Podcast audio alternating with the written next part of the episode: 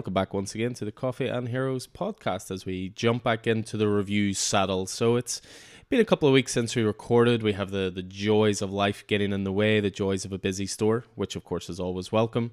Uh, it's just left time a little bit more limited, but things are starting to settle down a little bit now. We're getting back into the old routine, recording on a Monday as much as possible although we have come up with a slightly more new delayed format, which we'll get into in a moment. But we're going to be chatting releases today that actually came out the 26th of May. Now, a forewarning this will be spoiler filled. I actually remembered at the start. How proud of me are you, Mr. I, Keith Miller? My my heart runneth over with pride. uh, your host is always Alan, who's actually remembered to s- throw a spoiler warning out even before introducing himself. And uh, again, joined by Keith. So, how are you in this Monday evening, good sir? Yeah, I am doing all right. This was my first Monday back at work after a week of annual leave. Uh, so we have been down to Cork. Uh, some lovely weather down there, and uh, I have been up to so literally one end of the country to the other. I've been up to the north coast as well for my younger brother's 40th birthday, and that uh, is always a kick in the teeth for the older brother.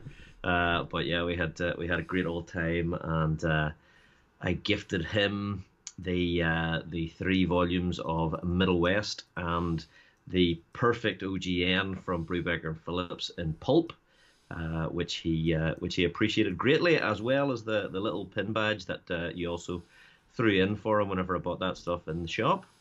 Thanks very much. Yeah, I mean that's just a way of making sure he enjoys Middle West. He's no no uh, choice now. He has to wear the badge with pride. But yeah, you know, I will I will put you down as a good brother in, in recommending those titles. Obviously, Middle West we've spoken so highly about so many times, and and Pulp. Yeah, just I think it took it as best original graphic novel for us last year, and it's a, a title that just gets better with each uh, subsequent read. To be honest, so mm-hmm. yeah, good choices there all round. Yeah, I mean it's been busy for us as well. I mean, just the the store's been getting busier and busier. We were lucky enough recently to have that little Belfast Live article, and that's brought some new people to the store, some new eyes to the store, which is always a good thing. A lot of younger readers coming in again on top of that, and actually a few different people we've had in who have been talking a little bit more about the podcast and so forth recently. So we definitely got to get back on the horse here, just to you know keep our fans happy, however limited oh. they may be, such as they are, such as they are. But yeah, I'd, I'd mentioned about a new format. I mean, the thing is, as you may have surmised by now, with myself and Keith, you know, we're we're very serious comic readers. We we have a very definite fear of missing out when it comes to comics. We hate trade waiting. Uh, we're very much a, a single issue dyed in the wool kind of comic reader. So our pull list sometimes can can be anywhere upwards of 25 to 40 issues believe it or not.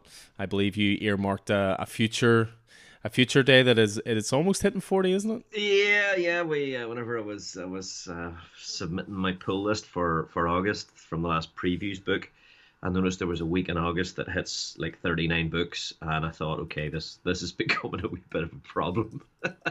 it only but, took you 30 years to work that out. Yeah, yeah, yeah. I maybe have to do a little bit of uh, diligent diligent pruning, but yeah, I mean, we very often, you know, with New Comic Day being Wednesday, we've up until now tried to record on the following Monday, which isn't even giving us a week. Uh, and that's a week in which you know I am lucky enough to have a full time job and uh, and, a, and a loving girlfriend as as Alan also is, despite his full time job being in in the store in a comic store. Uh, but it doesn't leave us a lot of time to actually read and inwardly digest the books uh, in order to present to uh, to our listeners a, a, balanced view of what it was we we liked or and or didn't like. Um, so I think building in that extra week will allow us to just take a wee bit more time and, and not rush and you know not not have not have the reading of, of comics which is something we both really really love become a chore or a job. Uh, you know because that's the last thing that's the last thing we would want yeah, that's always the worry that sometimes you're just reading through the books and maybe sometimes even powering through them just to, to get to the end of them. And as as Keith says, it's something we enjoy. It's something we do to relax, and you know, it's something we enjoy sharing. You know, certainly our opinions and our, our takeaways from them. So. So with that in mind, we're going to continue as much as possible with the Monday night recording, releasing pods on a Tuesday, but we're just going to delay it by a week now, so it'll give us that extra week to to get through everything, make our own notes, you know, make our own sort of minds up on, on what we thought. But it also means it gives you guys longer to read the books and therefore not be worried about spoilers, not be worried about having things ruined for you because it is tough for us to talk about things without spoiling them. You, you're basically breaking it down to comic was good. Can't say anymore. So we want to go into a little deeper than that, as you may have noticed with our, you know, lengthy reviews podcast. So yeah, it's going to be that new format. So we're recording this on the Monday night. That's going to cover the 26th of May releases. We're hoping to record tomorrow night, which will be the 2nd of June releases. And then from there, we'll pretty much fall into that delayed week. And therefore, again, gives you guys uh, longer as well to pick up your own pools. So, but with that in mind, I mean, we'll we'll filter out some uh, some news from the last couple of weeks into today's pod and also tomorrow. So there there have been a couple of big announcements certainly since the last time we recorded. I mean, there's big changes afoot on, at Marvel. Uh, we had seen Donny Cates tease for a long, long time there. What was his next title going to be? Of course, uh, coming out this week is actually Venom 200 or Venom 35 in his and Ryan Stegman's run. That brings uh, an end to his run on everyone's favorite symbiote. So it was all about what was his next title going to be, and it just seemed to be quite coincidental, didn't it? That Mr. Al Ewing's run was starting to come to an end on Immortal Hulk with 50 coming up soon. Mm, exactly. I mean, and obviously Donny Cates is on Thor at the minute, but uh, you know he was on that concurrently with Venom. Uh, so, so, yeah, so, so yeah, that, that that Immortal Hulk run coming to an end after after fifty glorious issues, and what and what is turning out to be a character defining all time great run on Hulk uh, with with Al Ewing's Immortal Hulk. Uh, someone's going to have to step in and, and, and, and take over Hulk while the title's still strong. Um, you know that that that end was planned, and there's no point in, in going beyond it. So so it looks like Al Ewing is is handing over Hulk to to Donny Cates, and I, I doubt it'll be the Immortal Hulk. Uh, I very much doubt that. I think it's just Hulk, isn't it? It is indeed. Hulk? It's just uh, solicited so far as Hulk number one, so it's Donny Cates going to be on writing duties, and then our favorite Invincible artist, Ryan Ottley is going to be doing art for that. There's been some pages released so far. They've released the cover for it as well. I think Ottley's a good fit for this. You know, he he certainly likes his his artwork to be more action based, more you know, quite visceral. Uh, it looks like they can get away with a lot in this in terms of using uh, green blood, shall we say, instead of the traditional red. If you've read Invincible, you know Ryan Ottley is not someone who shies away from gore filled action. And when you've got someone as uh, violent as the Hulk and you want to work him into a, a mainstream comic, I don't think you're going to have him knocking out teeth in the same way that uh, some of those epic, epic, sometimes issue long fights in Invincible. Mm. So uh, they've, they've, they've, found a way to uh, to bring him into the Marvel fold in that sense. So he's he's going to be the artist on Hulk, and then we we just found it really interesting that they're actually going to be doing a switcheroo in a way. So Donny Cates coming from Venom over to Hulk, and Al Ewing is going from Hulk over to Venom, and it's actually going to be co-written as well. And I was really excited to see his his co-writer for this is going to be none other than Ram V, who you know we obviously chatted to not too long ago. One of our favorite writers around at the moment, doing great stuff at DC, certainly with Swamp Thing, with Justice League Dark backups and Catwoman. But it's good to see him, you know, branched out. It, it's so good. I know we, we talk a lot about, you know, I'm Mr. DC or Mr. Marvel, blah, blah, blah. I think it's so great to see writers writing for both companies that they're not so mm. territorial anymore. You know, Chip Zdarsky can write Daredevil at and and Spider's Shadow at Marvel, but he can work on Batman Urban Legends at DC. It's it's a wonderful thing to see. I think. Mm, I know. I totally agree with you. I totally agree with you. I think the maybe the the era of like exclusive con- contracts that has has dogged a lot of the the early two thousands is coming to an end um, and, and allowing that, and, and obviously these these writers being, I guess, superstars in their in their own rights. You know, they're they're swapping liberally between, uh, you know, the the big two and the the independents. Uh, they're you know they're and they're the creator owned stuff and the the licensed stuff. So I think yeah, I think it's I think it's great. I mean, I'm really interested. Cates and Ewing will have a bit of a chat as to what Cates is holding on to and, and from the Immortal Hulk and what Ewing is holding on to from from Cates' Venom run, and and how that'll how that'll work. So, I mean, Immortal Hulk continuing. It's going to have to be a different book.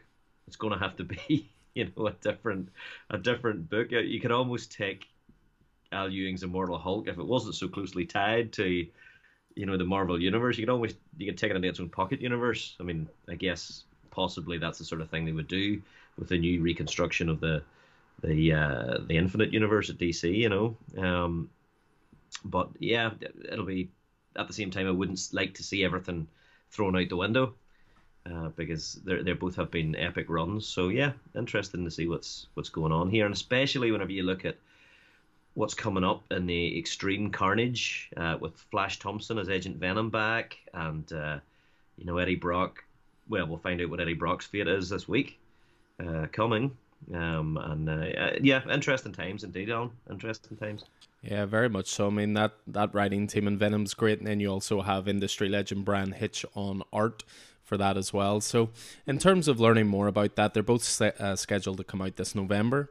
But prior to that, there's going to be a free comic book day, Spider Man Venom number one issue, and also a free comic book day, Avengers slash Hulk issue. So, free comic book day this year is slated for August 14th. So, keep an eye out for that. They're all on order for the store, and you guys will certainly be able to pick them up at Coffee and Heroes. So, uh, as well as that, in the last week or so, there's also been the release of the 2021 Eisner Awards nominations. So, Eisners are essentially the the equivalent of the Oscars for the comic world, except usually the right person wins, unlike with the Oscars, which is more of a popularity contest. But I digress.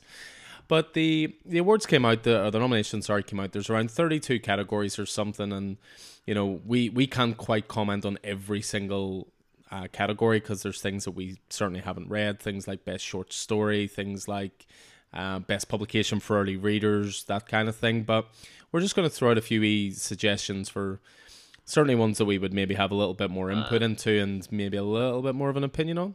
And these are stacked categories. Like these are every one of them. You're going, oh, but, but. Yeah, I think they've been listening to our podcast this year when it comes to these nominations in some cases because not only have we sort of uh, talked about their virtues all year round, but following the the news section of this, quite a few of these are going to be reviewed and certainly talked about a little bit more as well. So the ones we were just going to have a quick look at and, and sort of offer our opinion on. So you've got Best Continuing Series. So six nominations here. You've got Bitter Root by David F. Walker, Chuck Brown, and Sanford Greene, That's published through Image. You've got Daredevil by Chip Zdarsky and Marco Checchetto, of course, through Marvel. The Department of Truth by James Tynion IV and Martin Simmonds at Image. Gideon Falls by Jeff Lemire and Andreas Sorrentino, also at Image. You may see a pattern emerging here. Stillwater by Chip Zdarsky. Two two nominations in the one category, jeez. And Raymond K. Perez, again with Image. And then you have also Usagi Yojimbo by Stan Sakai, and that's through IDW. I mean, this is a tough category. What what takes it for you here? Um, I mean, I haven't I haven't read Gideon Falls. I know it's finished, and I'm looking forward to, to getting a look at that. So for me, that that has to be out at the minute, just through lack of my own knowledge. So I don't know. It would have to be either Daredevil or Department of Truth. I'm loving Department of Truth um, at the minute, though. Daredevil is super strong and great looking.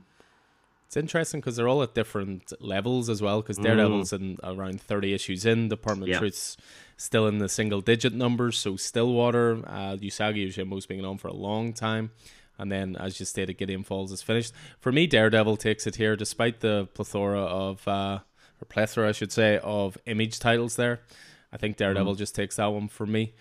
Uh, next up, I thought it was worth looking at Best Limited Series. So you've got Barbalien Red Planet by Jeff Lemire, Tate Brombal, and Gabriel Hernandez Walta. That's published through Dark Horse. Decorum by Jonathan Hickman and Mike Huddleston at Image. Far Sector by N.K. Jemisin and Jamal Campbell at DC. Strong DC representation in this one, actually. Uh, Strange Adventures by Tom King, Mitch Gerads, and Evan Doc Shaner. I like that they specify DC Black Label, not just DC. Mm-hmm. Superman's Pal Jimmy Olsen by Matt Fraction and Steve Lieber. And then We Live by Inaki Miranda and Roy Miranda at Aftershock. And despite that ridiculous strength from DC there, and there are many deserving winners, We Live takes it for me here. Yeah, I mean, this is a tight one because uh, Decorum is probably the most unique book coming out at the minute um, by by Jonathan Hickman. Strange Adventures is really hotting up in the in the back in the back third. You know, the third act. It's it's doing fantastic. Superman's pal Jimmy Olsen by Fraction and Lieber was just brilliant. It was so good. Absolute but, delight. But I read We Live this week, and it is something else. So I think I would have to agree with you.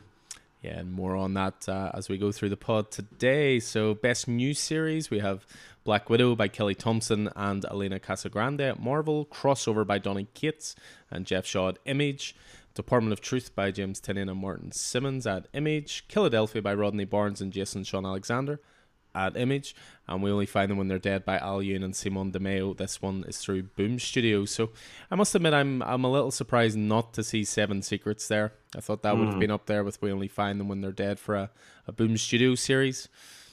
What takes it here? That this is a, this is between two for me. I'm sure you can guess the two. Uh, yeah, uh, it's it's between three for me. Um, I think we only find them when they're dead is an unsung hero in this category. Mm-hmm. It's it's the best the best looking book among them. It, it is. I mean, it's it's hard science fiction, and Al Ewing. The story is really in the second arc. At the start of the second arc, we really started to see where maybe this is going, but it's. But then there's also Department of Truth in Philadelphia. So if you if you were pinning me down and telling me that I had to choose one, I think it would have to be Philadelphia. Philadelphia. Well, we're in agreement for that one. I think Philadelphia just edges Department of Truth, mm. just because it's been going that little bit longer, but not. It's it's like a hair's breadth between the yeah, two of them. yeah, agreed, agreed. Uh, so what else we got? We got best writer. Uh, so no, I mean you want to talk tough categories. Holy crap! Like any of these would be deserving winners. So best writer, you've got Ed Brubaker, Pulp, Reckless. You've got Matt Fraction, Superman's pal Jimmy Olsen, Adventure Man, November, uh, Sex Criminals. You've got Jonathan Hickman, Decorum, X Men, Jeff Lemire, Barbalien, Black Hammer, The Question, The Many Deaths of Vic Sage, Family Tree, Gideon Falls. You've got James Tynion the Fourth, Something is Killing the Children, Wynd, The Department of Truth, and then Chip Zdarsky, Stillwater, Daredevil, Fantastic Four, X Men, to name but a few. That is a tough, tough, tough group. What way are you going to jump, Alan? I think Tynion will probably take it just because he's had such a breakout year. I think Brubaker's probably won this about 20 times by now because he's just that good.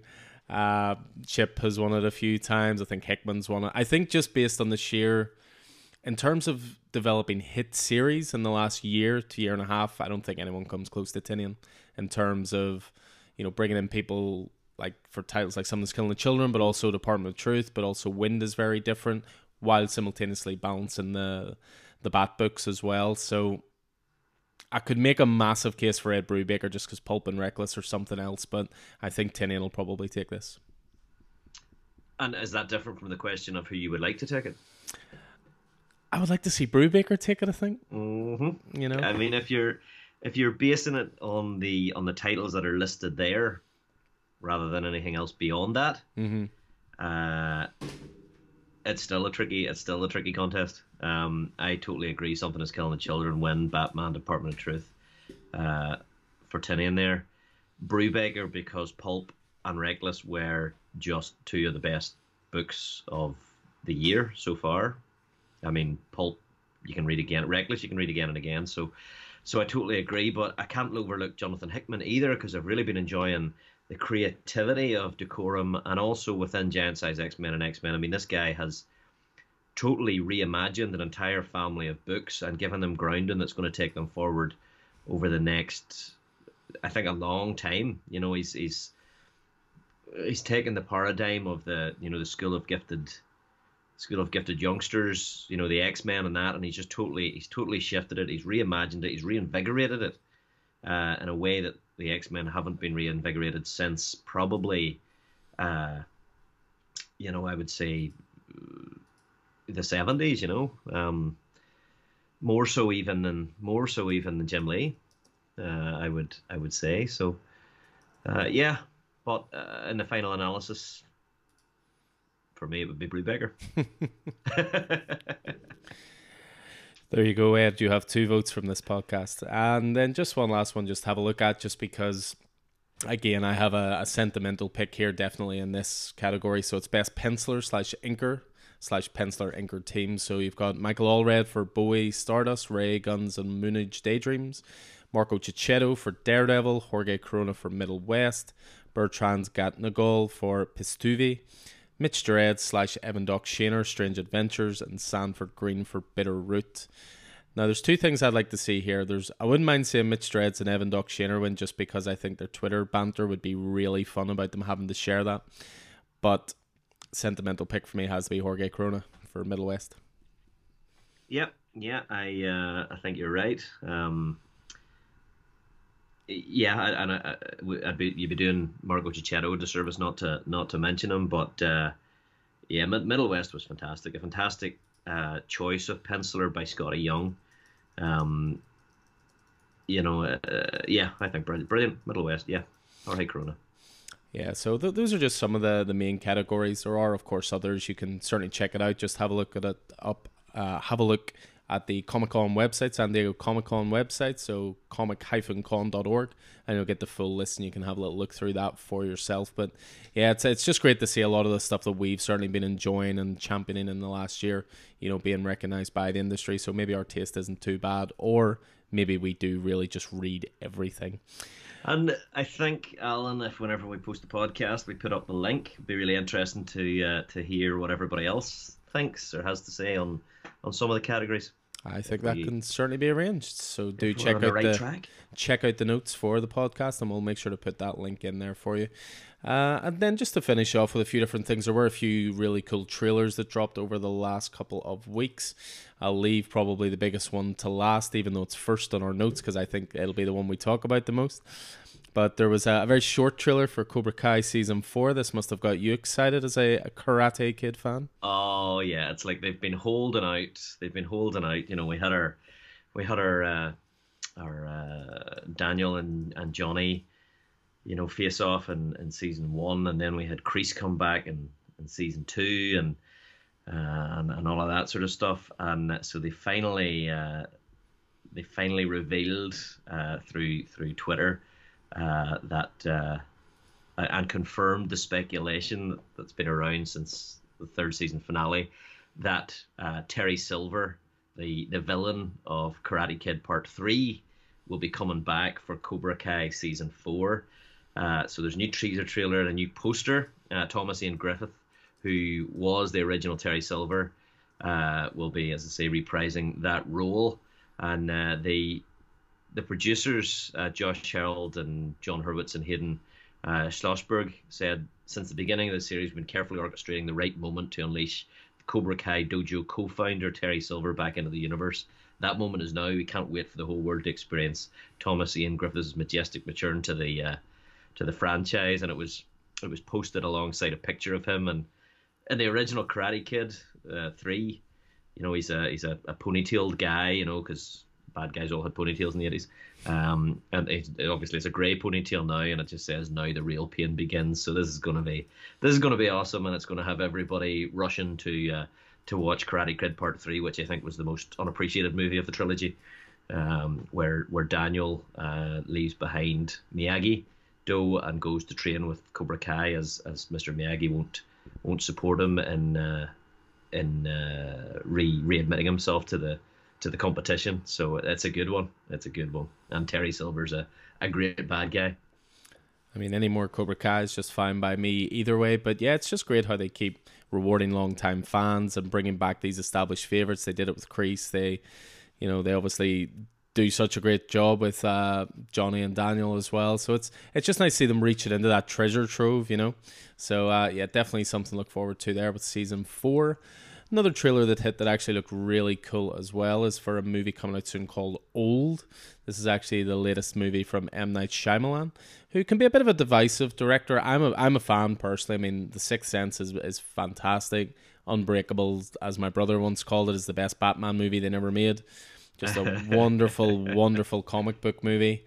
I even really enjoyed Split, I, and I enjoyed uh, Glass as well. I, I don't think you've seen Glass yet, have you?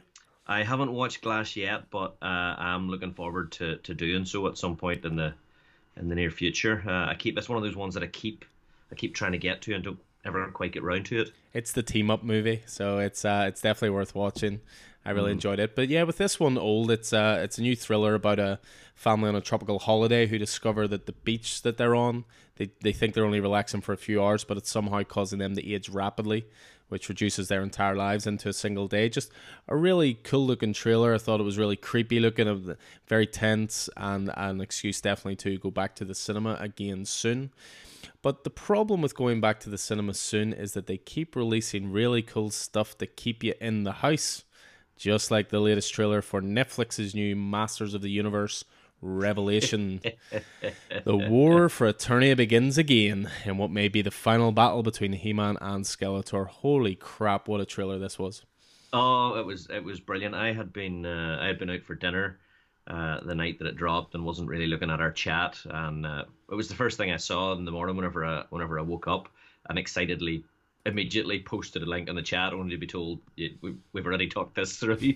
but I mean, for me, this is just this is just the old. I grew up on on He Man, you know, and, and the Masters of the Universe, and you know, was one of the first, I guess, superhero style characters. Though you would never considered him a superhero um, at the time, I guess. But it was just the trailer looks so so good. It's a, a continuation of the original animated series and and a much more, I guess, fleshed out, mature reimagining, uh, and you know all of the the characters that you recognize there, and I mean, I couldn't, you know, the the the, it's, it's it's under Kevin Smith's direction. Uh, there's some great, amazing voices. Uh, Chris Wood voices uh, Adam, uh, and uh, and I guess He Man, Mark Hamill, Skeletor, Sarah Michelle Gellar's in there, Alicia Silverstone, uh, Lena Headey, Kevin Conroy, and I think Jason Mewes, Mewes is in there voicing Stinkor. But Oh, the and and if if, if, if for nothing else, the inclusion of Bonnie Tyler's uh, holding out for a hero just absolutely leveled it up. It was so so good. Um, I, I had to. I was sitting there just watching it and almost almost you know just waiting for I have the power. so so good. Yeah, great looking animation style as well. That doesn't move it too far away from the classic era, but it also modernizes it as well. Certainly in some of the fight sequences that were teased there, I particularly enjoyed the the little detail that if you look really closely, where Skeletor is doing this huge punch, and it kind of looks like he's opening up a portal to just bring through a huge hand to punch He Man. But if you look closely, you can see he's actually putting his own hand through a small portal. So it's actually a bigger version of his own hand. There's all these cool little details too, which yeah, are just really, yeah. really fun. But yeah, this is uh, wh- when are we actually looking for this coming out? It's due later this year. It's of course going to have the there is going to be a tie-in comic book to this as well, Masters of the Universe Revelation. So definitely keep an eye out for that as well. But uh, in terms, yeah, of release dates, when are we looking here? Uh, we're looking at July, so next month. Uh, I think we're about six weeks out, twenty third of July. Just when we were all looking forward to going out into the nice weather, we are all staying in and watching He Man and pretending we're 10 again. I mean, that said, I'm really looking forward to getting to the cinema to see The Quiet Place 2 and Nobody. Uh, hopefully, get a get a look. I haven't been in the cinema in a long time, uh, so I'm really looking forward to, to getting out and yeah, definitely a cinema uh, trip is very much needed at this point. I think Quiet Place 2 would probably be the first thing we go to see as well. Mm-hmm. Of course, Absolutely. in preparation for Black Widow 2, which is not too. Or Black Widow 2. We haven't even seen the first Black Widow. Getting ahead of myself here. Anyway, yeah, that'll sort of do it for uh, a little bit of a chat about, you know, comics, TVs, movies, all the rest. We're here to chat some comics, and we are going to be reviewing, as I say, titles that came out on the 26th of May. So, again, plenty of spoilers within. So, as we had stated in the intro, I mean, sometimes our pull list can get a little bit out of control, and this was definitely one of those weeks. Despite oh, yes. the fact that only two Marvel titles, how'd that happen? Anyway, mm. uh, 31 titles in total for me this week. So I had 13 DC, uh, two Marvel, of course, Indie won the day, 15 Indie. And then I had an indie hardcover book, which was uh, Death or Glory by Rick Remender and Bengal in a out in a luxurious large hardcover edition. What about yourself? What were your totals this week? I was just one behind you. I had 30 titles uh, on the uh, on the release week of 26th of May. Uh, really nice balance across uh, across the whole lot. I had nine DC, uh, 10 Marvel, and 10 Indie. Uh, plus, I had one indie trade paperback, which was We Live by the Anaki Brothers, which we'll talk about a wee bit down the line. So we were fairly neck and neck there, but yeah, nine DC. You only had you only had two Marvel there, Alan. I had nine DC. I feel like I don't know. My letting the side down. I, I, think the thing is with Marvel at the moment, before we jump into this, just a, a, quick aside, but I think the thing with Marvel for me is at the moment, I, I, I, enjoyed the first issue of Heroes Reborn, but I wasn't massively captivated by it, so I didn't jump on Heroes Reborn. I'm not going to be reading Hellfire Gala because I'm going to wait for a nice big omnibus of that the same way I did with X of Swords. So there's sort of two of Marvel's events that there's a lot of focus on that I'm not reading. So I think that's what it falls down to. But I assure you, there's there's plenty of Marvel on the horizon for me. Don't don't worry too much about that. This was just a this was an outlier of a week, shall we say? But it's just yeah. such a shame that your one trade paperback wasn't a DC trade paperback, and then that would have been a perfect balance of 10, 10, 10. Oh, would have been, but then I'd wish I'd have missed We Live, and nobody wants that. Well, that is very true. So yeah, uh, a pretty stellar week. I mean, we're a very heavy emphasis, of course, on bat titles, which we'll get into because that's pretty much most weeks for DC. They definitely know where their money is made. Uh, a couple of good Marvel ones to have a chat about, and then, as usual, plenty of indie. So we'll kick things off with DC anyway, and of course, with a title that, let's be honest, it would be our pick of the week every single time it came out. But we're trying to, you know, show a little bit of decorum here, a little bit of diversity, and not just pick it every time. But we're of course talking about Nightwing number eighty. So this is from Tom Taylor and Bruno Redondo, and any week that contains a new issue is just a week to look forward to. I mean you you made a big statement regarding this. You know, I, I know you were a huge fan of of uh, a certain magician, a certain wizard in the DC yep. universe, but yep, this is the I equal will, of it. I will stand by it. it well, I mean, the, the statement that I made was that this is this is Tom Taylor at his best, and I think this is DC's best book since Si Spurrier stopped. Well, was was unceremoniously dumped off Hellblazer, uh, John Constantine Hellblazer, which was, as you know, if you listen to the to the pod, just I, I never stopped ranting about it because those twelve issues were brilliant, perfect. But uh, I mean, I think it's the I think it's the match, Alan, and I, and I don't know why we didn't see it earlier. That uh, that Tom Taylor's absolute, you know, his his big-hearted writing would be a perfect fit, perfect match for DC's biggest-hearted hero. That's fair. That's fair. I mean, we're we're three parts into this series now, so it kicked off with Tom Taylor nineteen and issue seventy eight, and this is a storyline called "Leaping into the Light." You know it. It has Dick Grayson being investigated in this issue for the death of a homeless man that he had booked a room for uh, in the previous issue in a moment of charity. You know, what started out as a noble gesture, and you know, Dick has been trying to figure out a way to help people. He's inherited Alfred's fortune after his untimely death, unfortunately. So he's looking at ways to better the world around him with with that money.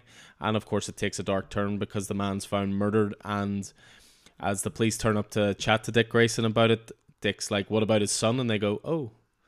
That we didn't know about his son. It's strange uh-huh. that you do. So, of course, this leads to a little bit of suspicion towards him and uh, leads to some absolutely brilliant scenes from from here on in. yeah, I mean it was. Uh, you know that, that that investigation, as you say, leads two detectives to, to Dick Grayson's door just as Babs is leaving. So you know he needs an alibi. So uh, he, he, phones he phones Barbara, uh, formerly Batgirl, now Oracle full time, uh, to to swing around and come back. And while they're being interrogated, they are asked about the nature of their relationship, and I think it's one of the best pages in comics so far this year. It's just it's it's just comedy genius. You know, over the last I think over the last few weeks, um, uh, Dick Grayson between Teen Titans Academy and his uh, uh, yeah, I guess relationship, not quite relationship with Starfire uh, over there, and the mention about about Babs and and so forth, uh, and then the relationship clearly over here. Um, has been a, a, point of contention, but this is really, I just thought that the dialogue here was just fantastic. Uh, you know, about the, they're asked about the nature of their relationship, and they just look at each other and just sort of, okay, you know. And Dick says, I've been wondering that myself, but interrogation is not how I wanted to broach the subject. Babs is that's not relevant. The detective, I think we'll decide what's relevant. She goes, really? Because I have a law degree. And Dick's like, oh, yeah, so do I. I have that as well. you know, so the whole that whole exchange is just was brilliant. Very much typifies that relationship, and I absolutely laughed my ass off at it. Uh, I thought it was very cool, very cute uh, as well.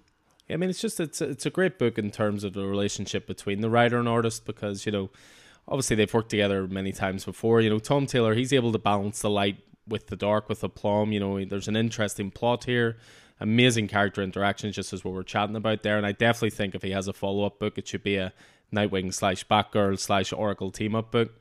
And he's got his usual blend of heart and humor here as well. I mean, there's a there's a part just a few pages later after that interrogation where he meets Tim Drake on the rooftops, and uh, Tim basically gives him a, a wallet chain. It means kids can't steal your money, and as an added bonus, you confront the soft metal band in the early 2000s.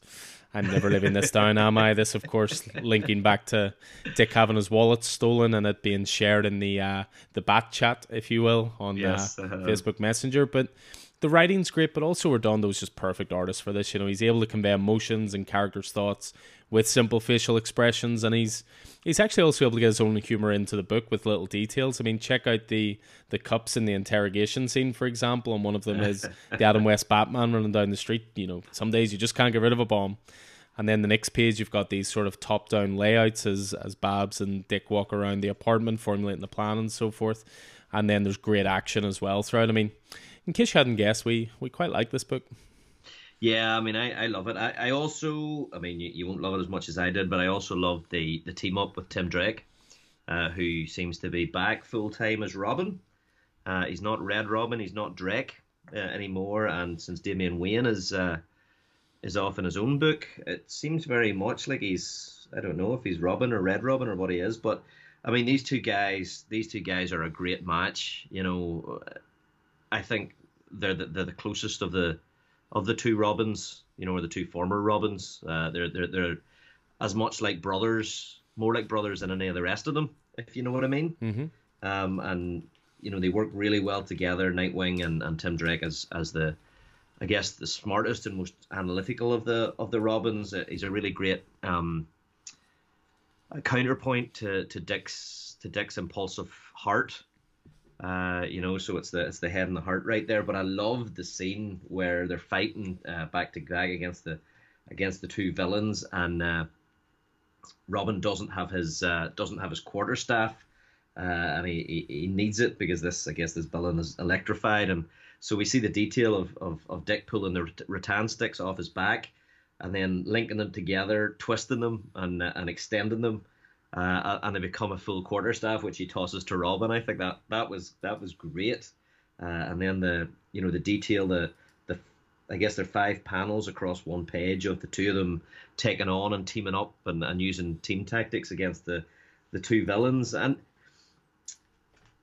you know that I, I just love that that teamwork, and I also love I, th- I don't know if we mentioned it, but the fact that that Nightwing's uh, I guess swing line now looks very much like a like a high wire um, trapeze mm-hmm.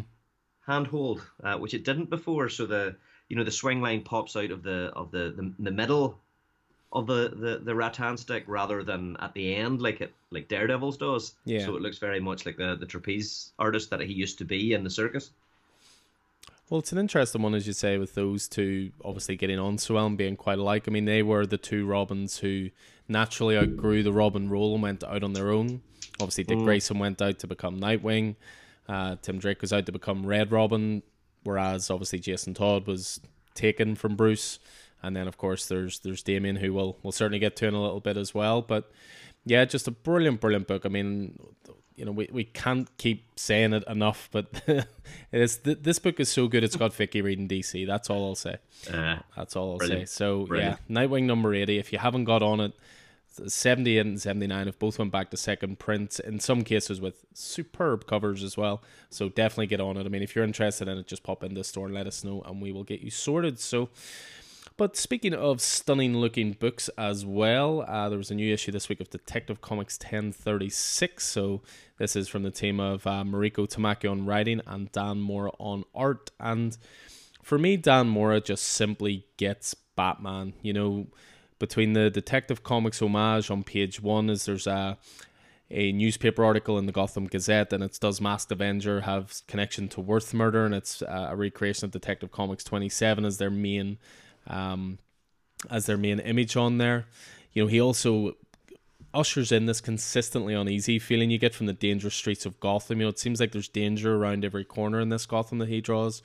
There's larger than life villains in it. Everything just feels and looks right. And he even pulls off, I don't know if you've seen it in about eight or nine pages, and he pulls off a great silhouette of Batman without his mask. And it's actually instantly iconic, I think. You know, it's obviously Bruce standing on the rooftops looking out, and you can just yeah. see the hairline. And it's actually yeah. perfectly mirrored on the other page with him in full view as well. But oh my god, I mean, the, the writing yeah. in this book is great. You know, there's a lot of great mystery beats in here as well. But oh my god, the art in this just just elevates it every single every single issue. I think. Yeah, oh, it's it's just it's a beautiful looking. I mean, Dan Mora, who we are a favorite of from Once and Future, uh, he's just he's killing this book. It, it looks so good, and it, it yeah, I think it just really the art really really matches uh, Tamaki's Tamaki's writing. It's uh, yeah, it's, just it's it's gorgeous. It's absolutely, it's absolutely gorgeous, and it's a story that's building in a whole load of directions. You know, there's Penguin features here. You know, as the I guess as the the, the criminal villain. We've got Mister Worth, who is a businessman but appears to have a lot of kingpin-like criminal interests. Uh, shall we say? Lady Clayface is in here, who is a character that I know very little about, and uh, and and Huntress features off the back of the backstory that recently featured, and she's sort of investigating the story from that backstory, the death of Mary Knox. So we've got this, uh, I guess, this possible is like an infection mm-hmm. uh, that seems to be like parasitic, and you can see it in these gross things in people's eyes. Um, so it really, I mean, to me, this is maybe apart from Justice League Dark, this is the best use of that backstory format. You know, because they've they've told the story separately from the main story, and then immediately pulled it in to to the main story. Yeah, definitely agree with that. I mean, the backup story it, it stands on its own two feet and feels individual, but as you say, it ties into the main storyline as well as that. You know, I think one of its main strengths is that it feels very different to the main Tynion Batman title. It the main Tynion Batman title maybe feels more blockbustery and maybe a bit more action oriented, whereas this is, as the title suggests, detective based, which is exactly what it should be. You know. Yeah, and I mean the the change in Bruce's circumstances, you know, uh, following Joker War, where he's now, you know, short a pound or two, and he's had to move into what do they call it, Fort Fort Grey. Uh, mm-hmm. Uh, it's, it's, still a still a, a, neighborhood that I couldn't afford to buy a house in now. um, but uh, you know, he's so he's got these. He's suddenly got neighbors, and you know, he's he's got these. He doesn't have his bat cave. He has all these micro caves built into the sewers. You know, so it's it's a much more it's a much more uh, nearly like it's almost friendly neighborhood Batman, isn't it? you know, it's uh, it's a much more personal look at Batman and looking at Bruce's life, how it is now, more in a way that maybe Tynion isn't doing so much. Mm-hmm. Well, he's fo- he's focusing on those those larger questions, you know. So brilliant. You know, there's there's a. I didn't think I would be the one saying this, but there's enough Batman titles on the shelves. We don't need friendly neighborhood Batman as well. You know, we're looking at you, Tom Taylor. You'll be getting an idea for that. But yeah, sticking with Gotham as well. So this week saw the release of number two of Robin. So anything involving Damian immediately has my attention. You know, in my opinion, of course, and only my humble opinion, he is the best Robin after all. And this series from Joshua Williamson and Gleb Melnikov has been a blast so far. I mean, what what do you pitch this one as? Uh, this is Enter the Dragon meets the Bat Family. Exactly. Uh, to what, me, this is. What more yeah. do you need to know? Uh-huh. And uh, where where Damian plays a slightly naughtier version of Bruce Lee's character, I guess, um, or maybe maybe one of the more villainous characters on the island. But uh, I think as we, we we both realised, you know, this is it's hard to believe this is only two issues in because they've established a whole lot and a whole lot of characters, or at least they're starting to. Damian's already died once, um, and we're we're discovering you know something more of the rules of the competition and why Lazarus Island is so aptly named. Yeah, very much so. And, you know, you can see relationships building in the first couple issues. You know, Damian seems to have an ally in Ravager as well, who's looking out for him, and, and also acts as our introduction, know, almost as our narrator for it a lot of the time, as you say, explaining the rules, you know, the sort of three strikes and you're out policy, that kind of thing. You know, I I find it really funny that the prize for winning this tournament is immortality. Because to be honest, in a way, that's actually Damian's birthright, you know, as the daughter of Talia al Ghul and the grandson of Ra's al Ghul. I mean, he, he could have immortality anytime he wants, just go back to, to his yeah. original family, you know. But then, you know, he wouldn't have earned that.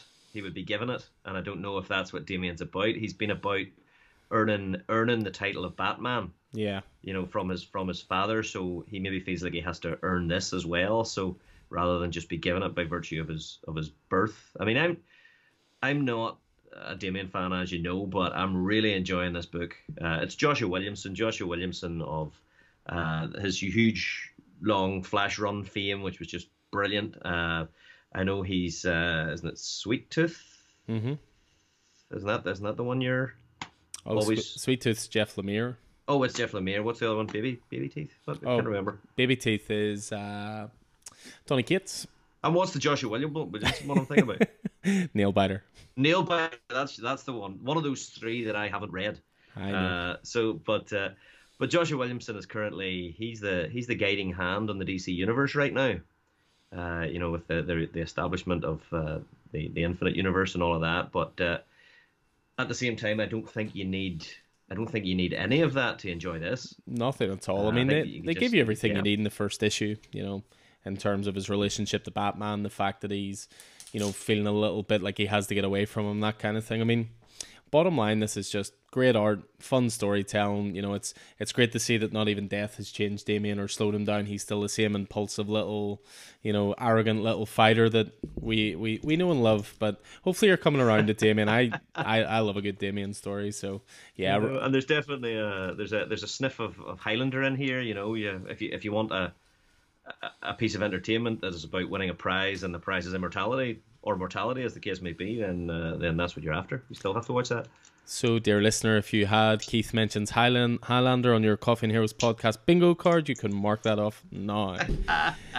also on that bingo card will be Alan mentioning Tom King. So the next title from DC this week, uh, Strange Adventures number ten, and it's a strange one this because I think it's actually hard to talk about Strange Adventures this far in without spoiling a lot of details for new readers. You know, we're we're definitely entering the end game. Loyalties are being tested. More and more details are being revealed. I think I just I think we keep mentioning it because this is going to be a fantastic trade read. I mean, Tom King is very much a long form comic writer. We we see it in Rorschach as well. You know, Rorschach started a little slowly, not sure where it was going, and then it's just got better by the issue. And I think this is the same. You know, the, the art from Mitch Gerads and Evan Doc Shaner continues to be stellar as well. I mean, I mean, what do you think? Do you think it's do you think it's better almost to read Tom King stuff in trades as opposed to single issues? I'm starting to feel that way. I think you know, Mister Mister Miracle, uh, Vision certainly have worked better as as trades for me. Um, that said, I you know I, that's the only way I read them, so I can't compare. But Strange Adventures is definitely we're we're in we're in the end game now, as Doctor Strange said uh, famously. Um, and and it is a long he's a long he's a long game player, really really heating up. Last act, Mister Terrific is hot on the trail of the truth, whatever that truth may be, and however horrible it may be. And I think that's part of this is the truth is different thing to different people, which you know, really, I think I've, I've been looking, I've been wondering how this was going to link into, because Tom King always sort of has something to say, mm-hmm. you know, and how it was going to link into the world in which we live and the the post-truth society in which we live, and how it was going to link to the idea of colonialism, which is something that he talked about at the at the very very start, and the, the Great White Hero, uh, and and all of that, and it's it's really starting to become apparent. I was disappointed at the start, but now I can't wait for this to finish so I can go back and read it again because I think this is going to be equally up there with Mr. Miracle and, and, and Vision.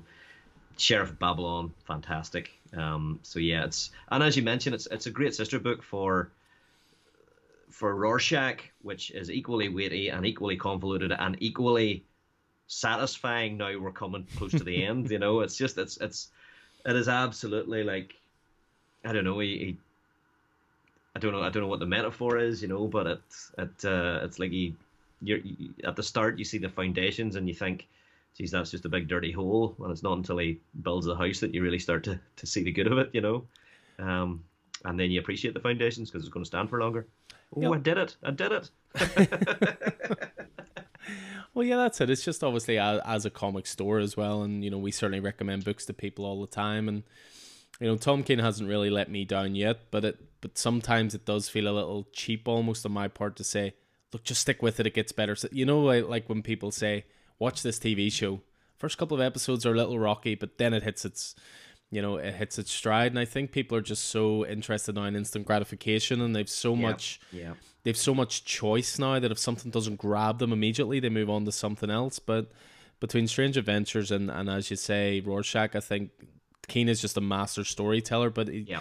he just it, it seems that he needs that longer format almost, I suppose. But but yeah, if you're coming to this late, you know, pick up the trade as soon as it's released. Obviously, there's only two issues left in terms of single issues. You know, you'll you know pick it up in trade. You'll definitely not be disappointed. And you know, I just wanted to finish off by saying, what other title from the big two has one of the main characters sitting on the toilet reading social media reactions? I'll tell you what title does Strange Adventures. Uh, yeah, and I'd go further and say, you know, they'll, they'll both be finishing, I think, in the same month. Rorschach and uh, and uh, Strange Adventures, so pick up both trades. Yeah, uh, they're both fantastic, and I. It's funny because whenever we, whenever these both of these first came out, first issues come out, we were both, oh, why, why, why are neither of these picks picks of the week? Mm-hmm. Why are we not? You know, and we should know, we should know that that's not the way Tom King does things. Just just trust, and it'll all come out in the wash. That, uh, that it very much will. So yeah, so that's pretty much it for in, it in terms of our DC honorable mentions for this week. So we'll jump on to a little bit of Marvel now. Uh, we'll kick things off with Beta Ray Bill number three. This is number three of five. An argument to be made for cover of the week. Yeah, yeah, I I uh, I think there's so much going on in, in the art in this book, and that in, includes the cover. Uh, it's just fantastic. the the idea of Beta Ray Bill sitting there trying to super glue together Stormbreaker that was uh, that was shattered by Thor, and and and the shattering of that hammer took away Beta Ray Bill's ability to turn back into his normal humanoid form, uh, which of course is the at the heart of this story. Yeah, just an excellent metaphor for what it's about, but also just a, a ridiculously charming image. You know, multiple tubes of super glue there, duct tape. You have extension cords being pulled out, drills, and of course a cup of coffee because this is going to be a long term job. But, but yeah, this book just continues to be an absolute ton of fun. You know, for me, I was saying about how maybe I'm not reading as much Marvel at the moment, but this is definitely one of Marvel's best titles, and and I think part of that might be the amount of freedom they've awarded Daniel Warren Johnson. You know, I felt this as well with Wonder Woman Dead Earth. It was very, very different to everything else DC were doing, and it stood out for that reason. And I think his storytelling style and his art are very different from maybe the more traditional Marvel house style, if if you mm-hmm, know what I mean. Mm-hmm, yep. You know, I mean, what other book would have a two page sequence revolved around ping pong?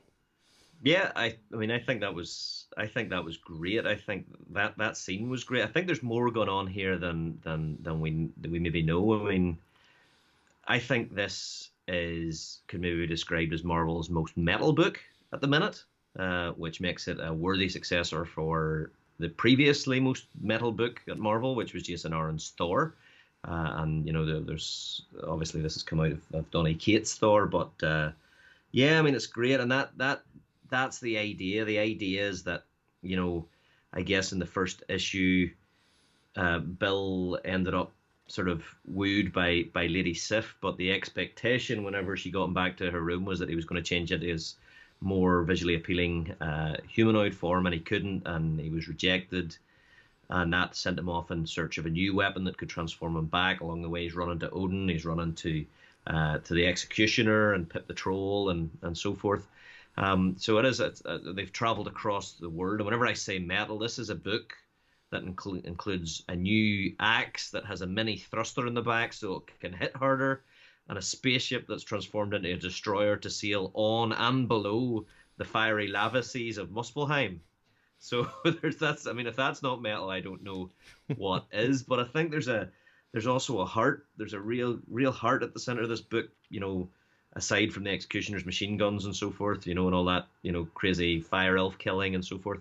Um, where Scuttlebutt, which is Bill's trusty ship, his constant companion, as a result of traveling through the gate to to Muspelheim, has been personified in a female form that I think may just be in love with Bill.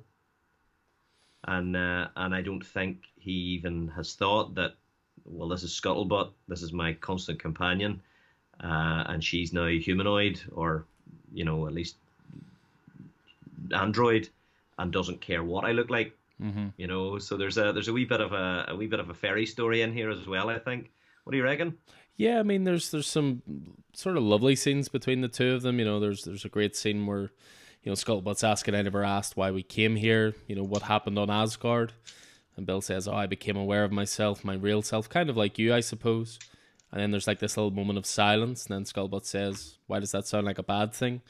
There's and again, a lot of that expressiveness is to do with the art. You know, it's it's it's portraying an awful lot in this book as well as as the dialogue as well, and there seems to be a lot of yearning certainly on Scuttlebutt's part, but you know that's interspersed as you say with just some of the most metal action sequences you will see. You know, there's there's depictions of violence here that have characters literally crying, saying "so beautiful." You know, uh, psychopathic know, characters, but yeah. you know, Warren Johnson's style, I love. I love that he embraces the full comic format. You know, his sound effects are so over the top and loud and launch and whoosh and you know, it's it's just a really sort of old fashioned style of comic book storytelling, if that makes sense. Yeah, and I mean, I, I do wonder is there a deeper story here about you know, people becoming working to become happy with who they are rather than changing themselves. Yeah. Cosmetically and still not being happy with who they are, you know, I don't know, there's yeah, there's there's something in there. But yeah, this is it seems like a real seems like a real as I say metal book, but uh, if you start to look a wee bit deeper at it, if you scratch the surface a wee bit, I think yeah. there's there's there's something a wee bit more going on here. Yeah, great book. I'm glad you uh, I'm glad you got me onto it. Yeah, well, you know, I, I, I have to recommend one Marvel title to you for the 20 you recommend well to me. So has to be done sometimes. But yeah, just a big, epic, ambitious book. Lots of heart to it as well. A lot of big ideas. Uh, and the world building's fantastic. Really highly recommended. As I say, it's going to be five issues in total, but the the single issues are still you know easily attainable enough. So again, if it appeals to you, let us know. Uh, the other book that we thought was a, a good honorable mention and nice uh, little discussion to have from Marvel is also a number number three, but this is Alien number three. So the first couple of Alien books, I think we are in agreement they have pretty much delivered. You know, we were slightly wary going in, we didn't fully know what to expect, but you know, for me, along with Conan, this is probably the most adult book that Marvel's currently putting out. And by issue three, the setup is done, characters are all introduced. It's time to cut loose on the story, and boy, this issue definitely delivers. So it does. Uh, there's twists and turns. There's double crossing. There's a ridiculously brilliant. Like I would have loved to have, you know, I, I imagine Philip Kennedy Johnson laughing to himself as he's writing this uh, this scene, but there's this brilliant tense scene where they essentially use a, a chest bursting alien as a countdown mechanism to get someone to hurry up talking, which is just unbelievably great. some uh, gruesome action, you know, there's some really good emotional moments in it as well. There's a wee small moment early on when the alien attacks and one of the space marines is about to be gobbled up and he sort of goes, Don't, man, I, I, am not ready. It's like, I'm not ready to die, you know, mm. in that moment. Uh, brilliant cliffhanger ending as well with with this issue that really has me excited for issue four, which I believe is out this week. Uh, Excellent. You're digging this as well, aren't you? Oh, I'm absolutely loving it. I feel like they teased this for the first two issues and they just dropped the bomb in this one. Uh, it's it's xenomorphs front and center. Like it, it's it's almost like uh, you know what they've gone from alien to aliens. Mm-hmm you know, Alien was a wee bit more. That's a good comparison. Yeah, yeah, it's, uh, slow building and tense, and now we're getting yeah. the the action. Or yes, yeah, absolutely. Xenomorphs, chest bursters, paranoia, and uh, and I think they, they're starting to add things that maybe we we haven't seen in the Alien universe before. Mm-hmm. Uh, you know, these uh, these creatures that have these marks across their face, and this guy who has the marks across his face, and what that means to our, our main character, who is an entirely new character in the Alien universe. And the, the close up you see of the alien is mad because you kind of really get to see the, the techno techno organic nature of it. Mm-hmm. You know, these very much aren't natural creatures by any stretch of the imagination. They're almost they're almost bio biomechanical. You know, they're and you just so often whenever you see aliens, they're they're moving about and they're skitting about, or you're you're seeing them in your face, but just seeing it, you're like, oh god, right, okay. But yeah, this is this is a great book. It Salvador Larocca's art is brilliant, and Philip Kennedy Johnson, who I fell in love with on The Last God, is is the perfect choice. Really interesting to see the one in the dark. That's what this is starting to be revealed. Who the who this possible hybrid is. I don't know, but there's this can go all sorts of ways, and I don't doubt I don't doubt that it will. So, uh, yeah, great great use of the license. I think uh, very very good. And as you say, that little uh, that little uh, cliffhanger linking back to the movies there uh, at the end um, was very very good. So most enjoyable. Yeah, I mean, if you're an Alien fan of any of any note at all, this is definitely worth jumping onto. I know that Dark Horse did a lot of great Alien stuff as well. I personally haven't been privy to a lot of it, but this just ties brilliantly into those those first two movies. And I think that is actually a really good comparison. The first two issues so far were a bit bit slower, a little bit more considered, maybe all about building tension, a la Alien, but yeah, we've definitely kicked into aliens and space marines and action and gore and all the rest yeah, of aliens. And I mean, there, there was the concern that Marvel, you know, having the license would maybe Disneyfy it a wee bit, but certainly that's not the case in the comics at all. And they're they're adding something really nice to the to the canon, and because uh, they now have the canon, you know, so. Uh, yes, it's very, very good. Very yeah. good. Wholeheartedly agree. So that was Alien number three. So that'll do it in terms of Marvel honorable mentions. We'll jump on a little bit of indie love first of all. Uh, you'd mentioned a little earlier that you'd picked up a graphic novel this week. I was really happy to see you jump onto this. You know, uh, one of the most surprising but brilliant closes to a first arc story I've read in years. So, what are we talking about? Uh, we're talking about We Live Volume 1, which covers the first five issues of uh, the, series, the, the Aftershock series uh, by the Miranda brothers. Uh, never, never, I don't think I've ever read anything by them before, but it is a beautiful book. It was it's absolutely absolutely phenomenal.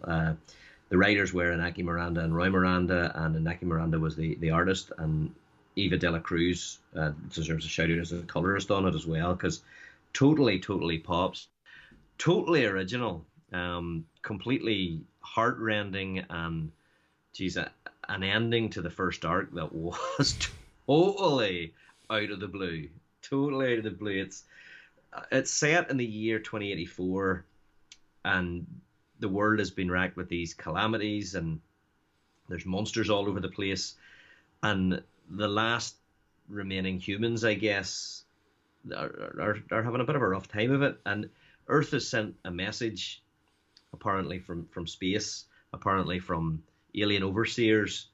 Uh, and a, a, countdown starts to the ex- extinction of all humanity, but the hope comes in the message that 5,000 children will be rescued by these people who these aliens who sent the message to live a new life in the stars. So our protagonists here are Hototo, one of the lucky 5,000, uh, and his teenage sister Tala, and she has to deliver him to the nearest beacon uh, before time runs out. It's oh, it's I wasn't expecting it. It's so so colorful and, and beautiful. So I wasn't expecting the violence when it happened. Uh, totally different take on an apocalypse, and uh, you know, there's there's hope, and then somehow corporate bastards manage to screw it up, and, and, it just uh, it uh, it's so good. It's great characters and uh, great sort of villains that are a wee bit sort of a wee bit Nocterra, maybe. Uh, and and a wee bit um, Last of Us, mm-hmm uh, as well. So yeah, just just brilliant. Just this is five issues. Just pick it up, pick up the trade paperback. It's not it's not badly priced either. Um, and I think, oh, geez, I think we're going to be seeing more from this particular world. In fact, if you if you read the back matter in this uh, in this trade, uh, you you find that that hopefully will be the case. And the other awesome thing about this book was the QR codes throughout it for the music to uh, listen oh, to. For the, yeah, the yeah. music, the the album or the EP that was specifically composed and uh, what they did with the the panel. So I took the time to scan every one of those at the time and and watch the, the you know the I guess the YouTube video and listen to the song, uh, and it just really expanded my you know that augmented reality or, or multimedia experience of the book. So yeah, very very good, very good indeed. Yeah, it reminded me a little bit maybe maybe more in sort of format, I suppose, than any sort of storytelling, but reminded me a little bit of Firepower, that Prelude graphic novel, because mm-hmm. you basically get this this wonderfully told story, but it then ends in a way that sets up something completely different. And I just remember being blown away by the fifth issue of this when it hit because I've been enjoying it until then. It was charming characters the whole way through as well. Really beautiful art, really good world building. And then it just goes off in a completely different way that was wholly original. But at the same time, it it was jarring to a degree, but it also felt earned, if that makes sense. So, yeah, big, big fan of this. As, as Keith says, trades uh, available now, uh, volume one, and I think we'll definitely be seeing more of it. Uh, another title that certainly stood out this week, uh, another one that always goes high up your list, is Chariot number three. So, this is from AWA Studios, written by Brian Edward Hill, art by Priscilla Petraites. Uh, for me, this is the equivalent of a popcorn movie. It is very fast paced, gorgeous looking, some great world building, and very, very cool. Uh, another home run of a title for AWA. You usually have more to say about this than me. Yeah, I mean, if you if it's a popcorn title for me, it's it's popcorn with chili sprinkled on it. Uh, you know, which is which not... is a it's a good way to try popcorn. Give it a, oh. give it a word. Give it a word. Um, it's uh, it, it, works well. No, this is this is the middle issue of Brian Edward Hill's amazing five issue eighties throwback synth wave thriller uh, about a car that has an, an onboard AI. That that AI is uh, the ghost, the digital ghost of of a spy from the from the eighties, and uh, she has teamed up with uh, with Jim, who's a, a, a, down and out dad, a guy who can't make the right decisions, uh, but who tries to do his best for for his kid, and also for his his his ex partner, who features very very heavily in this. Um, and she she's a fantastic character too. But this is the middle issue, and it, it's kind of the turnaround a wee bit. You know, he in a couple of ways, you know, as Jim Jim makes a shift as the as the the the, the car. She effectively gives him a minute, and then she's going to download everything that she knows as a super spy uh, into his head. But we have a geez, we have some moments where we're starting to see her ruthlessness.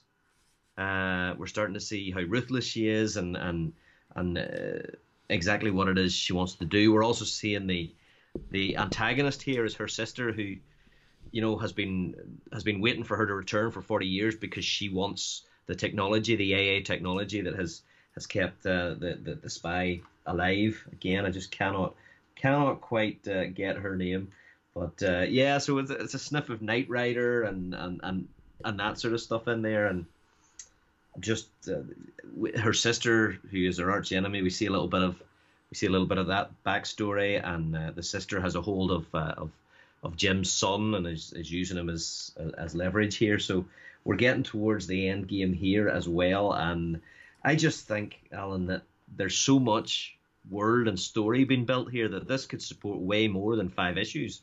Um, this is this is easily again among my top sort of three issues of the week. Uh, every week it's released. It's so good and it looks so good.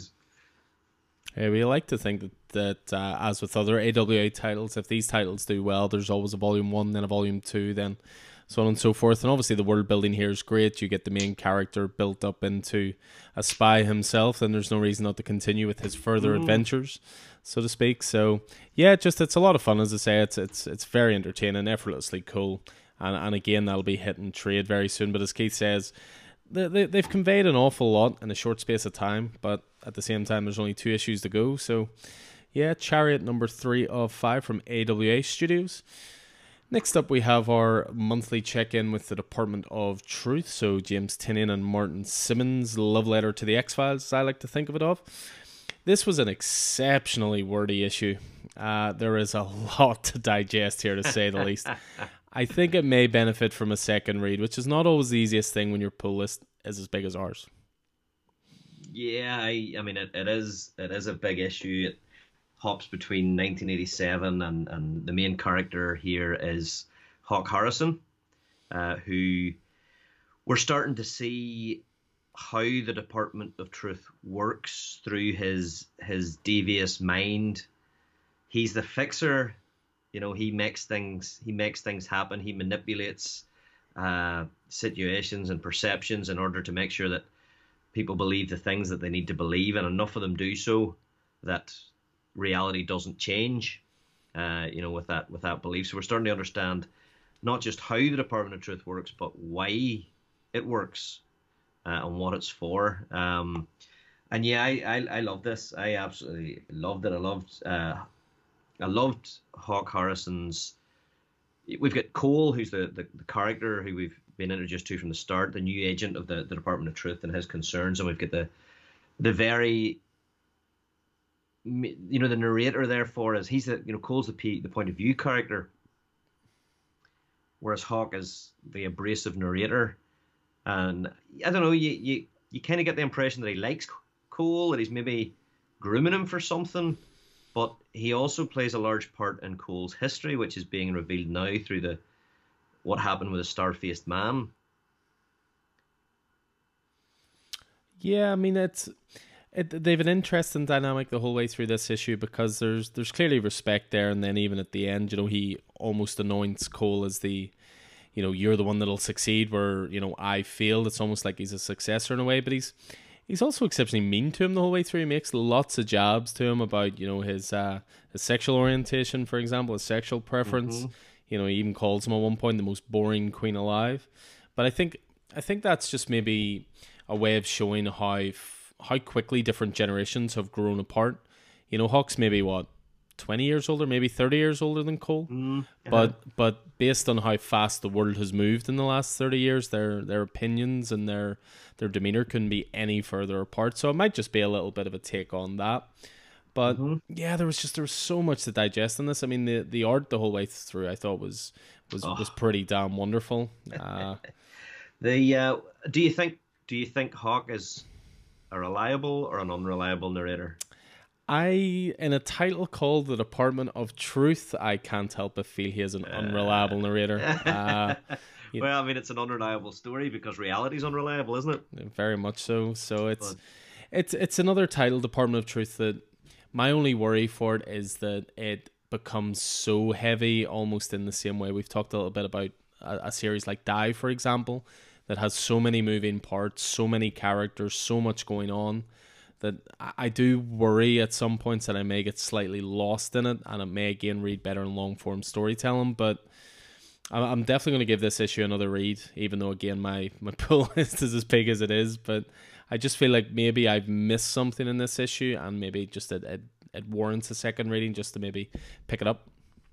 I mean, I I I don't think I've missed anything. I, I, spent a fair bit of time on this issue. I was totally engrossed in it. The idea of, uh, you know, so Hawk is explaining to uh, to Cole about connections and metaphors and and right the way through history how those things have power and how those things shape the way we think, and therefore those those deep those those those deeply ingrained uh, ideals and what they're linked to by, by manipulating the things they're linked to we can we can manipulate the reality of, of, of the people that believe those things. It's it's so it's so good and it, it comes all the way up through you know the pharaohs and the I guess the occult societies and Christians and uh, Christianity co-opting how they co-opted different ideals because they knew it would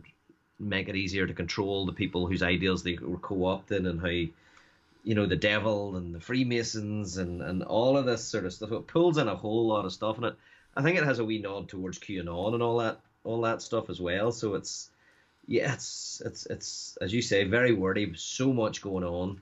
Uh excellent excellent stuff. And i think we're we're going to be addressing bigfoot next month. Very much so, based on that little uh, based on that little preview at the back. So, but uh, yeah, I do love I do love what uh, what James Tynion is doing with this and how how he is unveiling, you know, the big picture. Mm-hmm. Uh, very very good stuff. It's it's.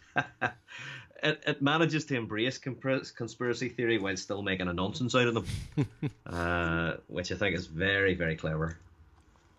Yeah, that's fair. So yeah, that is Department of Truth number nine. So I, just as we had our monthly check in with Department of Truth, we had our monthly check in with Something is Killing the Children. If you haven't listened to us already, it is now time to jump on to this. The first three trades are available, and the publish even the publishers actually say this is a jumping on point. I'm not sure how much I agree with that. I think that you you kind of need those first 15 issues, but again, the the trades are available in store. But the reason they're saying this is a jumping on point because this is the beginning of the origin of Erica Slaughter. And one of the things I thought while reading this was this this arc has a Better Call Saul feel to it. You know, in that we know how mm. horrible Erica's life is going to turn out to be, but that doesn't mean the story can't be a turn surprising and compelling getting through that as well. You know, there's amazing art by Werther Dell'Edera the whole way through this. This this might be the best looking issue so far, I think, uh, in terms of the expressiveness of the eyes the whole way through yeah. it, in terms of you know conveying emotion through the art rather than just through the dialogue. The, the hopelessness yeah, of some of the situations. It's just a oh beautiful, beautiful. It's just actually might be my favorite issue so far. Yeah, I mean it's the story we've been waiting for. It's you know the how Erica Slaughter became Erica Slaughter. So, I mean, her origin and the origin of her mysterious totem, Octo, uh, and her induction, and I guess our induction into the Order of St. George and the House of Slaughter. Um, so, it's part one of the new arc. It's me and my monster, and it's yeah, I mean, it's it's it's great tone for the for new arc. It's absolutely fantastic. We we meet uh, very young Erica just after her family are slaughtered by a monster, and She's uh, she's taken in by one of the uh, by one of the Order of, of St George, who apparently contains the monster in Octo, and then puts him in a Tupperware uh, to shut him up. Um, so we're origin we're, we're starting to learn things already, like the fact that you know she's not welcome, she's an outsider. Um, the fact that the the individual who inducts her is kind of a rebel with regard to the, the House of or the Order of St George, you know, uh, kind of nearly a uh, I don't know who you would compare her to, but and that whenever they arrive, they have to wear the color of a ma- of mask that uh, reflects the person who's inducting them. So in this case, Eric ends up with a black mask, and whenever she qualifies, it will be given teeth. Uh, so that's we're already learning stuff. Yeah. You know, I'm I am almost frightened to find out what made Erica into the damaged monster hunting expert we've come to know over the past 15 issues. And obviously, I think the the death of her family, uh, killed by the creature that now lives in her teddy, is only part of it. I think what she's going to experience in the Order of St George is is very much the rest of it. We meet a young Aaron who we know uh, was killed in the previous arc. Uh, so we're, we're we're seeing characters who we, we know their fate, their final fate already. Um, but yeah, this is this was great, great. Yeah, just another brilliant installment, another great example. You know, we talk as well about efficiency of storytelling. You know, there's there's not one wasted page or panel in this, and it's, it's atmospheric as, and creepy as hell all the way through it. There's this great double page spread of you know obviously being taken to the House of Slaughter, and it's just this really eerie looking, you know, just in the Ooh. middle of suburbia at the same time, or in the middle in Chicago, no less. Yeah, just brilliant, brilliant book. Again, we cannot keep saying this enough. We've been saying it since issue one this is two years. Two, two years. years. This is one of the best things out there in comic land. So jump on it, whether it's singles or trades or whatever. You know, there is a really beautiful, actually, uh, hardcover coming soon as well. But don't wait that long. Just jump on the trades. So yeah, something that's killing the children reaching issue sixteen there. Something I very much had read was Killadelphia 13. So, just like with Something That's Killing the Children, this is another one of our favorite horror series, which makes its return this week. And once again, it is another very welcome return. Great art as always, you know, finely tuned storytelling with Killadelphia, great world building, and and an already established nightmare world becomes even darker. Uh, mm, kicks off the really great scene in a confession booth, which I thought just set the tone really, really well. Uh, the first two trades, of course, are available of this if you want to play catch up and then jump on the singles. This is the start of Arc 3. And again, it's another one we just can't recommend enough. So, yeah, Killadelphia. Yeah. yeah I mean, I, I, as I say, as you said, it's it's the return of, of Killadelphia. It's been gone for uh, for a few months, and this is the the start of a, a new arc. It's I don't know, you could uh, cross between Interview with a Vampire and The Wire, something along those lines, maybe. If I'd seen The Wire, I might be able to agree with you you should see The Wire.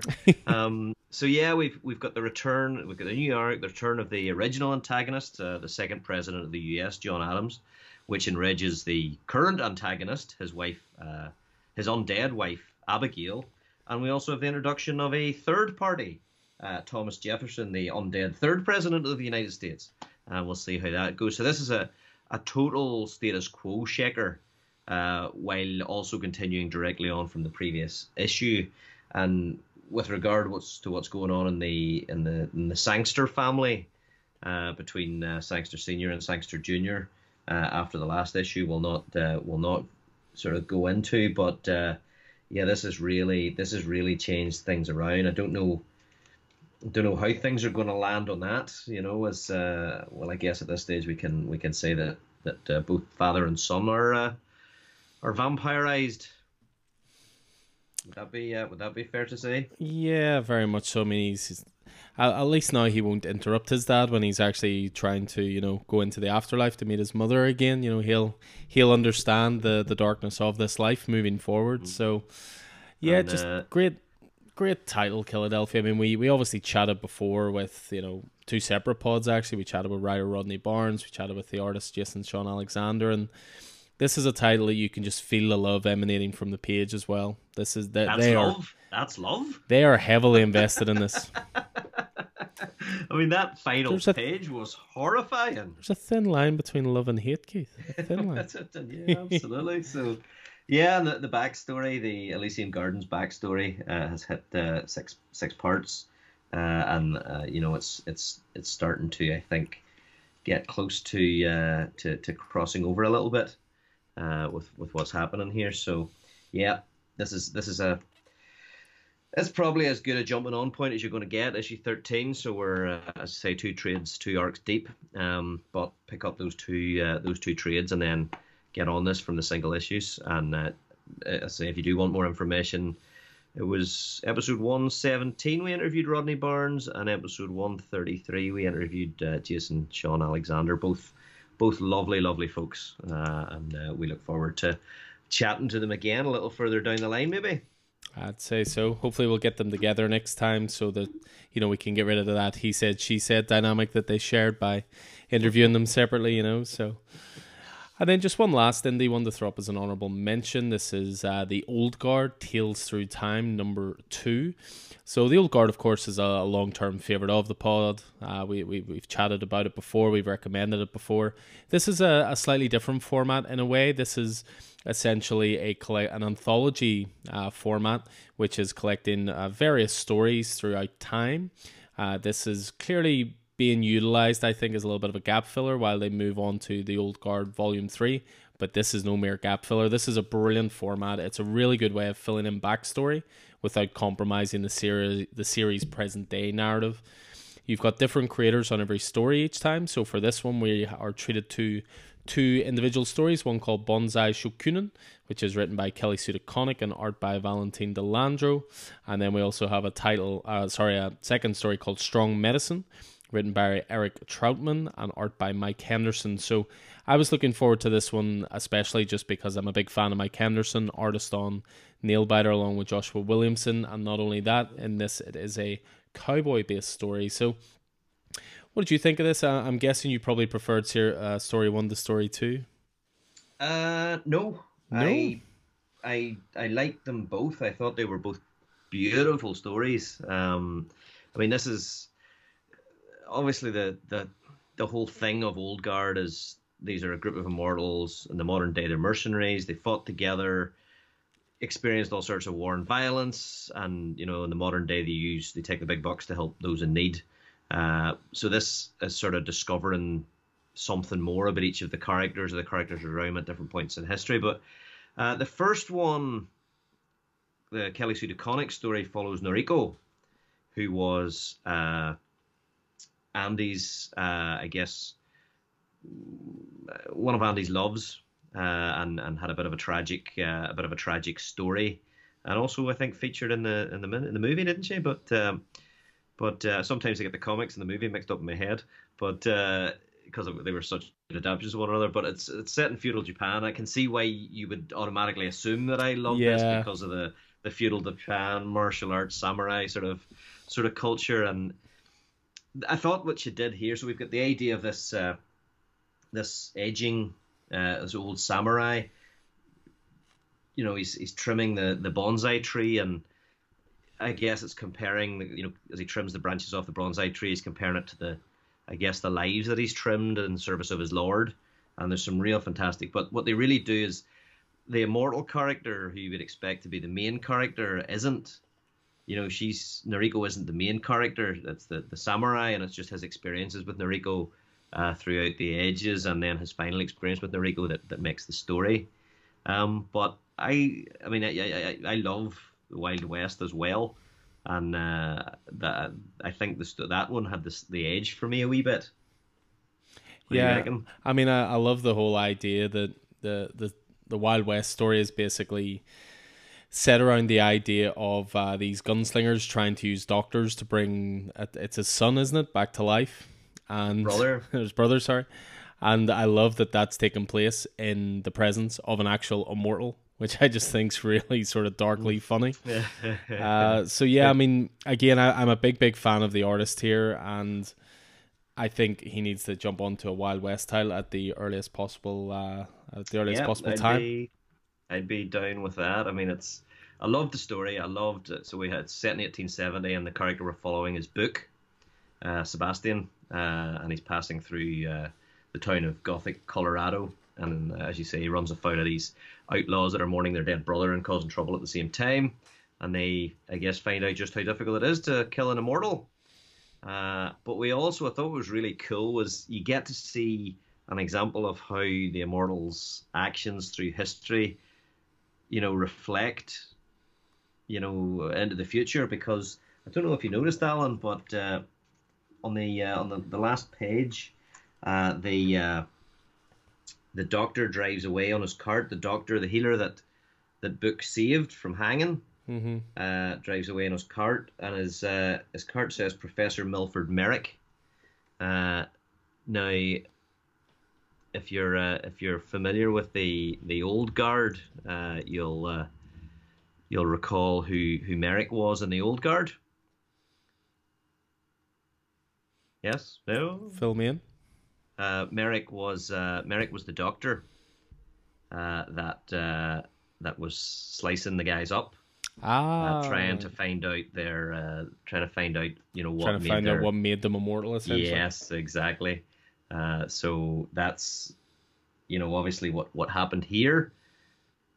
Those stories echo through history, and we now understand how the Doctor Merrick, came to know. Yeah. Yes, exactly. You know, through Copley and, and, and all of that stuff. But yeah, I thought that was I thought that was brilliant. But I also enjoyed just the the scenes, the the in the first story, the the the scenes how how Valentine De Landro has has portrayed, you know, the samurai and his actions, and how he was first put down, and it was first put down, and and Noriko had mercy on him whenever he was a child, whenever he was a young man, and then, you know, he he, he kills he kills her, he cheats and kills her, uh, and then throughout the ages, variously, she's involved in battles, and he kills her, and he kills her again and again without without maybe realizing it's her, uh, and then maybe finally he does realize, and uh, it was just such a it was just such a great story. Uh, really enjoyed this. Really enjoyed this. I thought, I thought uh, the old guard not written by by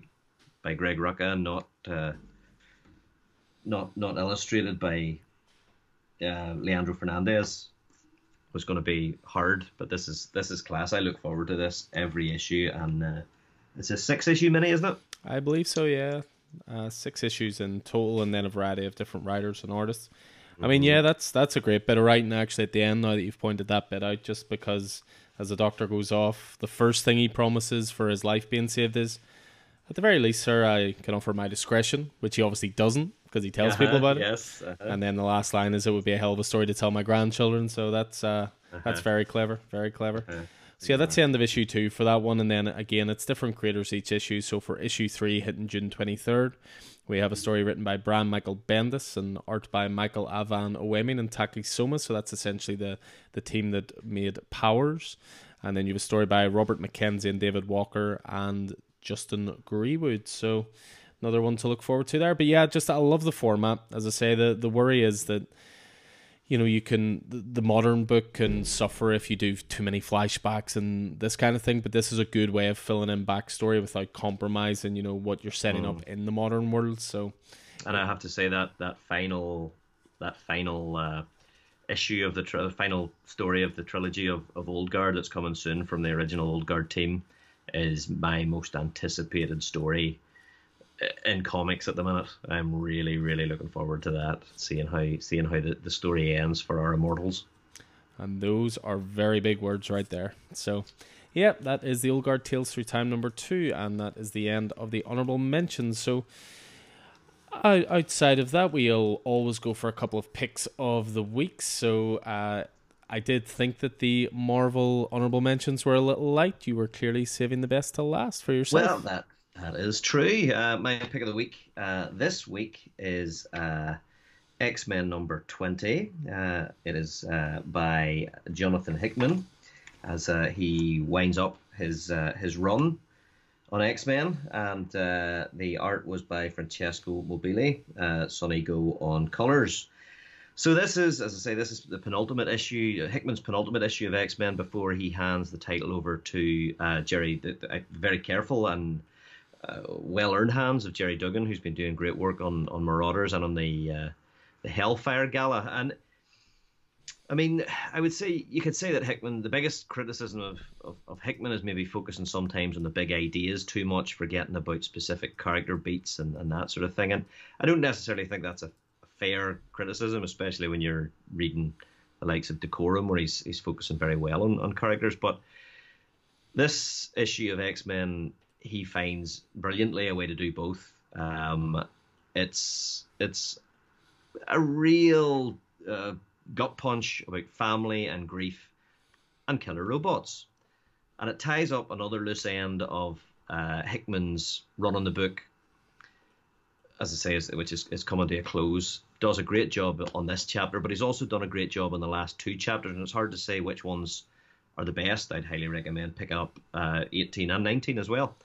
So Mystique is at the core of this book. Uh, she has failed again. Magneto and Xavier are still stringing her along, uh, and it's it's great to see how this this plot line develops. So the key to Mystique here is Mystique's drive is that she wants to see her wife Destiny resurrected. But of course, we know from uh, from uh, House of X and Powers of X that the thing that can't happen is destiny cannot be resurrected because we know about the many futures of Moira MacTaggert, the many lives of Moira MacTaggert, and you know that what's happening in Krakoa is just is just one of those timelines, and uh, Xavier and, and, and Magneto and the hidden Moira MacTaggert can't the, the future can't be revealed or, or everything would everything would fall apart. So they're they're going to continue to string her along, and she doesn't know that. The art uh, by uh, I say Francesco Mobilis is absolutely fantastic. It's almost almost perfect, uh, and it, it almost feels like whenever you read these issues, it almost feels like if if Hickman didn't feel the need to jump into maybe crossovers and tie-ins, and that's not a criticism because I love the crossovers and tie-ins that there were other things that he that he could have done with this book. It feels like a return to the to the core tenant of the of the promise of of, of House and Powers, um, and it's yeah, it's it's really it's really really awesome. So we have we have Mystique returning to the Orchis Forge, which was the uh, I guess the the center of the conspiracy against mutants, the human conspiracy against mutants uh, that that started the X Men, uh, that started the story and it revolves around a quest to destroy Nimrod and get Destiny back. Forge is in here. He uh, builds some weapons for her and has a great scene. Uh, you know, he, he builds her, uh, I guess, effectively a small nuke that would destroy the Orchis, the Orchis Forge, and uh, you know we have the bad guys. So the, the, I guess the anti-mutant conspiracy up in the in space, revolving around the sun and the Orchis Forge, and uh, Alia Gregor's the doctor who is at the center of the I guess this conspiracy and their technology. Her husband has been killed. Her husband Erasmus has been killed in a previous mutant attack, and she has Im- Im- input his mind into Nimrod. Now I don't know, Alan, if you're familiar with Nimrod. Not but, overly. Uh, in in X Men mythos, Nimrod is the ultimate evolution of the Sentinel, and the creation of Nimrod is a bad thing. Do you remember Powers of X? The Nimrod Sentinel was in charge of of all of this. So so that's where that is all going to go. So so yeah, so the, the, I guess Erasmus's mind is in the body of Nimrod, and uh, but it's a it's a triumph that's cut short as as Mystique is detected. She's able to set off the bomb, but Nim- Nimrod duplicates, saves the life of his wife, uh, but in doing so, one of the duplicates is killed, and that destroys, I guess, half of his mind, uh, and and leaves Nimrod the uh, the cold-hearted AI that Sentinel that, that he is. So it's yeah, I mean, just whenever whenever Hickman gets down to gets down to the, I guess the the brass tacks of it, it's absolutely amazing. And as I say, this is right back to the House of X, Powers of X stuff, and just as as it's fantastic. It's Forge gets a brilliant speech about technology and the human proclivity to make excuses for our destructive tendencies, and that fits back into the book later uh, Alia Gregor has created this method of resurrection, resurrecting her husband, that is a, a dark mirror of of what the mutants are doing on Krakoa, you know, but they're using technology instead of, I guess, mutation and and and Krakoan technology. So it's it's just it's a really fantastic moment, but there's uh, so there's a lot of you know with the, the relationship between Alia and Erasmus and the, the creation of, of, of Nimrod. There's a lot of real fantastic emotional beats. Xavier and Magneto just pulling one over on Mystique. You almost you, you kind of hate them a wee bit. You know these uh, architects of Krakoa and and the, the, the New Mutant Future. You you, you really kind of you kind of hate them. But there's a there's a line at the end.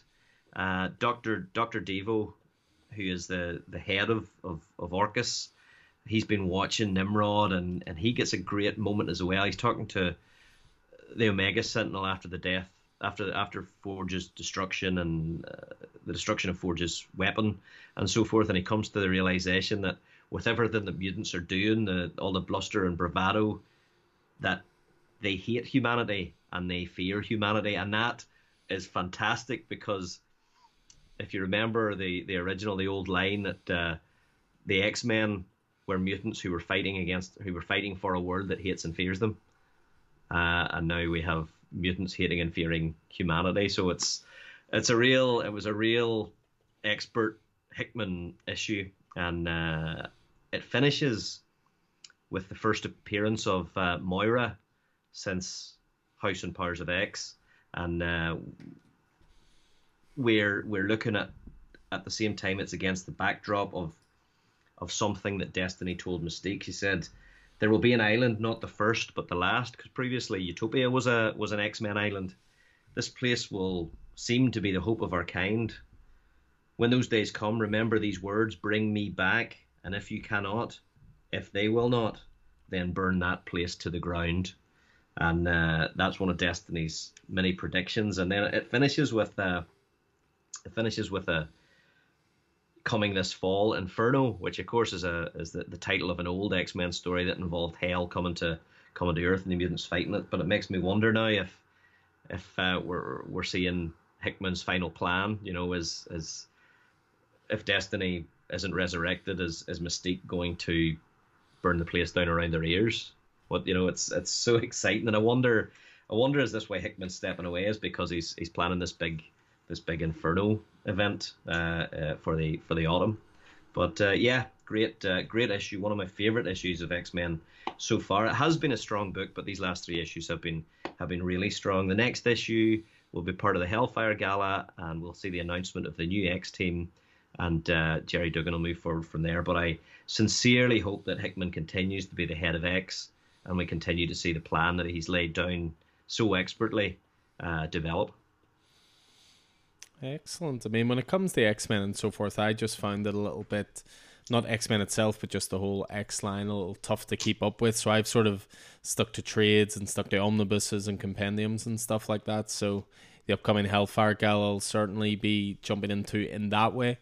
I'll be curious mm. to see what happens with X Men number one with Gerry Duggan. I mean, is that going to be a, a completely self contained book, or are they still all going to link very closely together the way they do at the moment? I think they will continue to. We're, we're looking at it. It's a new paradigm for X Men. You know, the idea they're they're they're on Krakoa. It's Hickman has has resurrected this line. You mm-hmm. know, he's he's taken what was the biggest selling books that have dropped off that have now become great books again. You know, so I, I, I do think they'll very much continue along this along this this line. But yeah, I mean, it's not it's not necessary. I think Hellfire Gala will demonstrate this. It's not necessary to read all the X books uh, in order to understand them. You can you can read your favorites, but it's yeah, it's it's just done such a great job of, of reinvigorating this this line. I'm looking forward to to what comes next. And yeah, the, the Hellfire Gala stuff that I've read so far has been brilliant. One night from so many different points of view. Excellent. So, case pick of the week then for 26th of May was X Men number 20. And it's interesting that you ended by saying it was uh, all about one fateful night, as that will lead to my pick of the week. Seamless. It's almost like I planned it. so, yeah, so my pick of the week this week is a title from AWA Studios. It's uh, Casual Fling, issue four of four. So, we come to the end of my porn book, as Paddy of this parish likes to refer to it as. And for me, it did not disappoint. This was a title that went straight to the top of my pile every time it came out. Uh, it's written by Jason Starr and art by Dalibor Talajić. It's very much adult storytelling at its best. It's, as I say, it's another product of the AWA production line, and it is another brilliantly told, self contained story. You know, I always like to recommend different titles, different genres. You know, I, I we always talk about in Coffee and Heroes a lot that there is a comic for everyone. Not everything has to be superhero universes. Not everything has to be a zombie book. There really is a story for everyone, and Casual Fling is about as far removed from a superhero story as comics could possibly be. It's an adult thriller about power, sex, and also how privacy no longer exists in the modern world. The main character we follow is uh, called Jennifer, who seemingly has the perfect life, you know, a loving family, uh, a high paying job in a law firm. But all of this is thrown into doubt and under threat after a one night stand. Of course, the problem with the modern world is everybody has a camera, everyone has a phone, everyone can record anything at a moment's notice. And because of this, footage exists of her infidelity, and if she doesn't pay her blackmailer a large sum of money, they will destroy her personal and professional life. So, by issue four, which is the uh, the concluding issue of this series, Jennifer is looking to turn the tables on her blackmailer. She's found out a little bit more about them. She's found out about different aliases they've used to this point. She's found out that this is not their first time. But because this is not their first time, you know, are they already prepared for her and whatever she's going to try and do as a return plan? You know, can she somehow make it out of the situation and salvage some of her old life? Or is this, you know, going to be a title that's all about a ma- being a massive cautionary tale? it was just really tightly plotted. It introduced interesting characters, and it actually had something to say about about relationships, whether you know long term or fleeting. You know, I, I mentioned Dalibor Talajić. You know, the art is consistent all the way through. It's it, it it simultaneously shows sort of the seductive side of power and the high life and the single life and that kind of thing, but it's also able to capture sort of the everyday magic of being part of a family you know, it's it's just it's another excellent genre title from AWA Comics, and there was recent news about uh, them forming AWA Studios, which is going to be used for movie adaptations, and this would definitely be a contender for that. You know, it will be hitting trade very very soon, and you know it comes really highly recommended. It provides a really welcome distraction from the worlds of spandex. Well, a different kind of spandex anyway. so just can't recommend enough. Just a really cool, well told adult story. Uh, I'm sorry I can't go into it in the the same amount of depth and love that Keith has for the the revered X Men universe, but it's a story very much. Uh, it's a bit twisty, a bit turny. The, the sort of less you know going into it, the better. But AWA are just knocking out of the park for me at the moment. You know, they're they're genre stories, they're well worn tropes and well worn tales, but they're approached with, you know, good creators. They're approached with earnestness and and again, there's something for everyone. You know, if it's not the adult thriller of you know casual fling, it's steampunk western of redemption, or it's horror of Year Zero, or it's superhero mm-hmm. building of resistance. You know, it's it's a really really great label, and this is actually genuinely one of my favorites from it so far. So keep an eye out for the trade for it, guys. If it if it sounds like your kind of thing, because it's just a really really well told story. So uh, yeah, Casual Fling number four for me for my pick of this week. So uh, you can now read the porn book, Paddy, if you're listening. so that brings an end to the reviews then for the 26th of May releases. So the next show we're going to be doing is going to be covering the 2nd of June. So we always like to finish off with what were the three titles we were looking forward to most. This might be a slight cheat because we may have already read them. Spoiler. Uh, but the titles I was looking forward to most for me this week were uh, Batman Animated Adventures continues. So we're hitting volume two of this. This is a, uh, a new number one coming out this week.